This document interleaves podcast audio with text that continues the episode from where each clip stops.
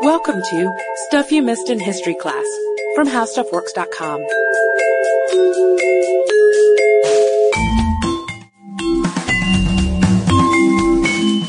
Hello and welcome to the podcast. I'm Katie Lambert. And I'm Sarah Dowdy. And today we're going to be talking about an expedition with a very unusual packing list. Um, some of the items on the champagne, French novels, Truffles. Silk pajamas. Yeah, they sound pretty nice. We like them a lot. And we think that if we were going to go on a safari or a, a trip, we might bring similar items. But we'd also make sure that our trip was in cars and that it was also on paved roads, not pack horses in the mud. Unlike the Champagne Safari, which was technically known as the Bedaux Canadian Subarctic Expedition. So for all of you people who have been clamoring for Canadian history, here you go. And we'd mentioned Charles Bedaux in our podcast about the Nazi king because he owned the Chateau de Candé where the Duke and Duchess of Windsor were married. But his life is far more interesting than just that one small episode, and the safari is part of that. So, to talk a little bit about his life before safari, he was born in Paris in either 1886 or 1887 and dropped out of school fairly young when he started working with a pimp. Yeah, he helped the pimp find girls for business, and uh, the guy helped him get, you know, wear flashy clothes and learn to fight and all that, um, until the pimp was shot and it's hard out there where their working yeah. relationship ended. And that's when he moved to the United States. He was about 19 or 20. All he had with him was a dollar in his pocket. And so he started working as a manual laborer and then as a dishwasher until he took up entrepreneurship and he was really fantastic at it apparently. He sold all sorts of strange inventions like a toothpaste that removed ink stains. And then he went on to become an efficiency expert and he worked with some huge companies like DuPont. Yeah, he invents the Bedaux system and employers and managers love this thing. Employees and unions hate it because basically it establishes a Bedaux unit, which is how much work you can do in a minute. And if you complete 60 Bedaux units in an hour, well then good job. You've done your job adequately. And you can keep it. So we're really hoping our boss won't pick up on that because I don't even know no. what a Bedaux unit would be How many podcast. podcasts do we do in a Bedaux unit, Katie? I have no idea. but Bedaux made millions from this venture. So he was really living the American dream. He'd shown up as an immigrant with a dollar in his pocket and now he was a millionaire hanging out with people like the Duke and Duchess of Windsor. And working with big companies too. Oh yeah. But the money and the famous friends weren't enough for Bedaux, and he needed adventure. In 1929, he was the first man to cross the Libyan desert. He'd sailed the South Pacific, you know, hunted big game, did all those thrilling adrenaline rush types of activities. But then he had a big idea. He's going to go through the Rockies and the Stikine Mountains to the Pacific from Edmonton, Alberta. So this is a a big trip all the way to Telegraph Creek, British Columbia. And we've gotten different numbers for just how long that was, depending on what we're reading. Um, anywhere from 2,400 kilometers to 1,800. So if you've got a more solid number, feel free to send it to us. But this trail hadn't been attempted since the Scottish explorer Alexander Mackenzie did it in 1793. Much of it had no roads at all and was unmapped, but Bedaux said, it's fun to do things others call impossible. So Bedaux brings along his wife, Fern, and his mistress, the Italian-Swiss Countess Bellona Chiesa. The wife and the mistress. It's, Hello. Sounds like an awkward trip already. But he also had with him a bunch of other people, a Swiss skiing instructor, some cowboys, a dental student, a bush pilot, geologist guides, a surveyor, his pet fox terrier, a gamekeeper, and a mechanic and lots of cameramen, including Floyd Crosby, who eventually goes on to be the cinematographer for High Noon. And win an Oscar for it. They also brought along with them five Citroen half tracks. They were these all-terrain vehicles that had wheels in front, but caterpillar tracks in back, kind of like a tank. They also brought along a hundred pack horses and 15 tons of supplies, some of which Sarah and I had already mentioned. The champagne, candied fruits, French novels, truffles, silk pajamas, flatware, uh, one pack horse that just carries Mrs. Bedaux, Fern, uh, her shoes, fur parkas, Devonshire cream, and chicken livers, which I think that's the one item I might leave off this list. I don't know. I, I, like my, my livers, but we were saying this reminded us of, of the Burke and Wills expedition podcast and all the bizarre things they brought them Things with them that are as well. unnecessary for your rustic trek across the wilderness. But on July sixth, 1934, they set off for this big trip with all of their stuff. They've got a champagne breakfast and a big send off in Edmonton in the rain, which also starts off with two limousines escorting them. So this is not just any safari. No.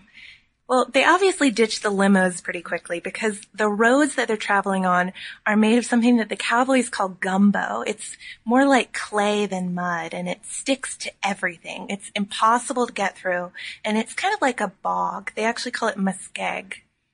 And these wonderful Citroens who are supposed to be, you know, so fabulous and so All-terrain all-terrain don't actually do so great on the terrain. They have to haul them through a swamp. They're so slow. They're gas guzzlers.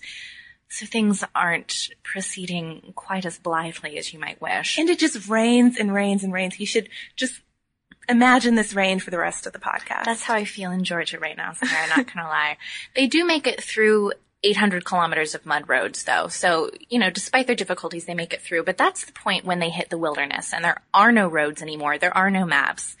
They're on their own. This is Montney, British Columbia, and it's the last outpost from this depression relief cut trail. So it's the edge of the wilderness. And Bedaux turns out to be tough to deal with, perhaps not surprising considering who he is, but he likes, you know, everything done his way. He likes it done right then, even if that's not the way it needs to go. And when he was called on it, he said, this is the sort of thing you must be prepared to put up with when you pack a millionaire through the wilderness, which, you know, I guess he had a point. I'm not gonna lie, that kind of reminds me of Gilligan's Island. That's exactly what I was thinking too. Um, Bedaux fires his radio operator too, which makes his team mad, understandably, because without the radio, the surveyor can't get a Greenwich time signal and do his job. Bedaux's comeback for that was that they never heard anything from the radio other than the fact that John Dillinger had been shot. So Great. there you go. Yeah, his reasoning. and again, the Citroens are even worse in the mountains. They're always getting stuck. They're slow. They're eating all that fuel. They decide, you know what? We're going to pull the plug on this whole thing. It hasn't worked out for us, but we're not going to do it just any old way. We're gonna go out with a bang. Oh, if you will. absolutely. So they get Crosby to start recording and they send one of these vehicles down the river on a raft. And the idea is that it would bang into this cliff that had been rigged with dynamite and then explode. And you would have this spectacular, you know, Cinematic explosion. explosion. Yeah, it didn't really work out. The dynamite did not explode, and instead it just Drifted kept on on down going down that river where a rancher found it and drove it for the next 30 years. So not a bad vehicle. And two others were pushed off cliffs and two were abandoned. One ends up in a Saskatchewan museum. You can apparently see it today if you wanna, wanna get a sense for the Champagne Safari. I do want to. Uh, Bedaux told the New York Times that he'd lost the vehicles in a freak accident, which, I mean, it was a freakish Would have incident. been pretty freakish if but it not had a freak gone off accident. right. So now they've just got their horses. And around August 4th, their 100 horses cross the Arctic halfway river. And then they all come down with hoof rot, which is a really, really painful thing for a horse to go through. And apparently, from what I've read, if I'm wrong, please let me know. Once like a whole herd of horses comes down with it, you're pretty much screwed. If, if Yeah, there are just a few few, it, right, you can treat them with antibiotics, but once it spreads through the whole thing, you're done Well, for. of course they wouldn't have had antibiotics with them. No, they did have truffles, but antibiotics, no. Um, by September 8th, they crossed the Kwadacha River and toast with champagne because what do you do when you've abandoned your vehicles and your horses are sick? But it, this is a, blown a little bit out of proportion. They have a case of champagne, which is 12 bottles, and actually one is sadly broken, but still, just something about toasting with champagne at this dire point. Well, it just became one of those moments by which the entire expedition was known when people were trying to paint him as being ridiculous. It was like, well, look what they did with the champagne. I don't know if that's fair or not. I guess we'll see. Because in mid-September, they start shooting their horses. Um, they're exhausted. They're hungry. They've started running out of horse feed. And of course, they all have hoof rot. And they start shooting two or three horses a day, which takes its toll on everyone in the expedition. It was very difficult. Yeah, and it also gets the wolves' attention, and so packs start following them. and they don't have any fresh meat for themselves. Things aren't going well, and they finally get to the point where they decide they're not going to make it. They're going to turn around, go back home, even though they're several hundred kilometers from where they wanted to be. So they hire canoes and head back. The funny thing is that when Bedaux returned, he tried to paint the expedition as a success, but the public's reaction was more along the lines of, okay, so you spent $250,000 for what? Like, what did we get out of this? Just it was just an ego ego. trip, Yeah. right?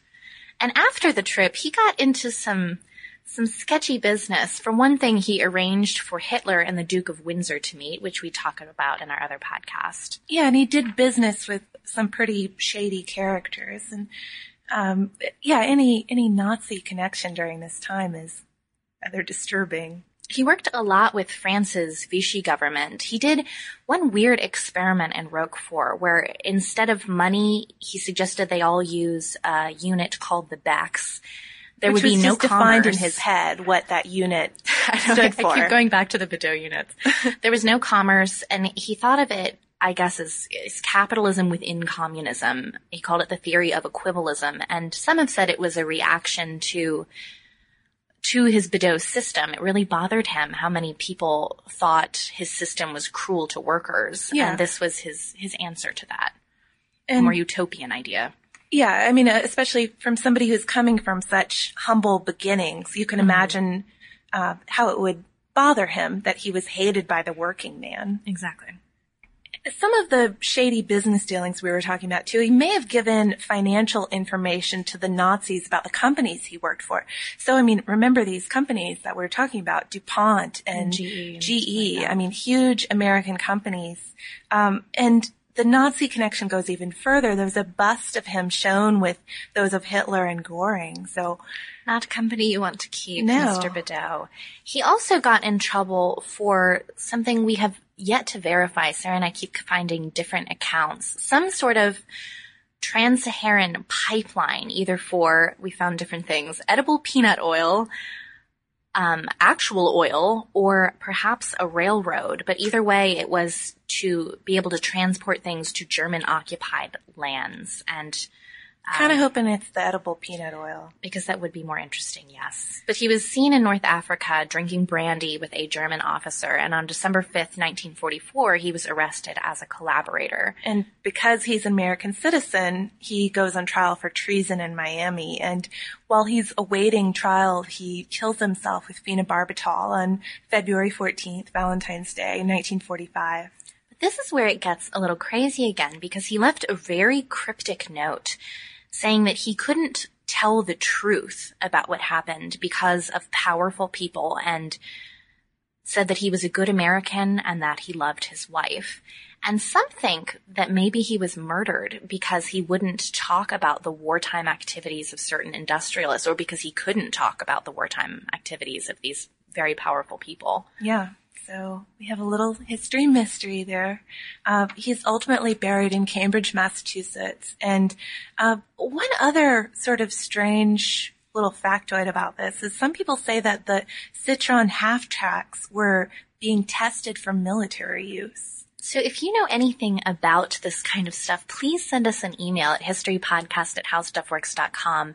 From what Sarah and I were reading, it sounded like this was a particularly compelling period of Canadian history or, you know, just one of those fun stories that, that people know. So if you know anything more about it than we do, drop us a line.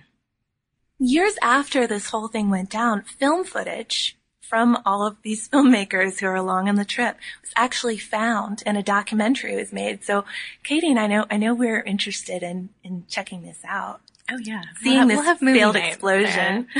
And it turned out the whole thing wasn't a wash. Some of the information from this trip was used to make the Alaska Highway, so it did indeed have a purpose besides the fantastic title of the Champagne Safari.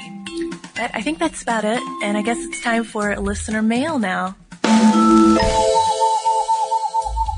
And I got a couple of corrections on our Haitian Revolution podcast about Toussaint Louverture, and the first one is from Doug, who might be my favorite because he starts off with small correction, pun intended, and we do love a pun. He says, during Napoleon's autopsy, it was concluded that he was 5 feet 2 inches. These measurements were, however, given in French feet, a measure that was slightly larger than a standard foot. Napoleon in current terms was about five feet six. And we got another comment on the blog from David Markham, who is president of the International Napoleonic Society, who said the same thing. So we're sorry for saying that Napoleon was short. I would, however, like to say that he is shorter than the both of us. Yep. Still short to us. That's our story and we're sticking to it. So if you'd like to learn more about the Champagne Safari and all sorts of interesting adventure stories, come to our website at www.howstuffworks.com. For more on this and thousands of other topics, visit howstuffworks.com. And be sure to check out the Stuff You Missed in History Class blog on the howstuffworks.com homepage.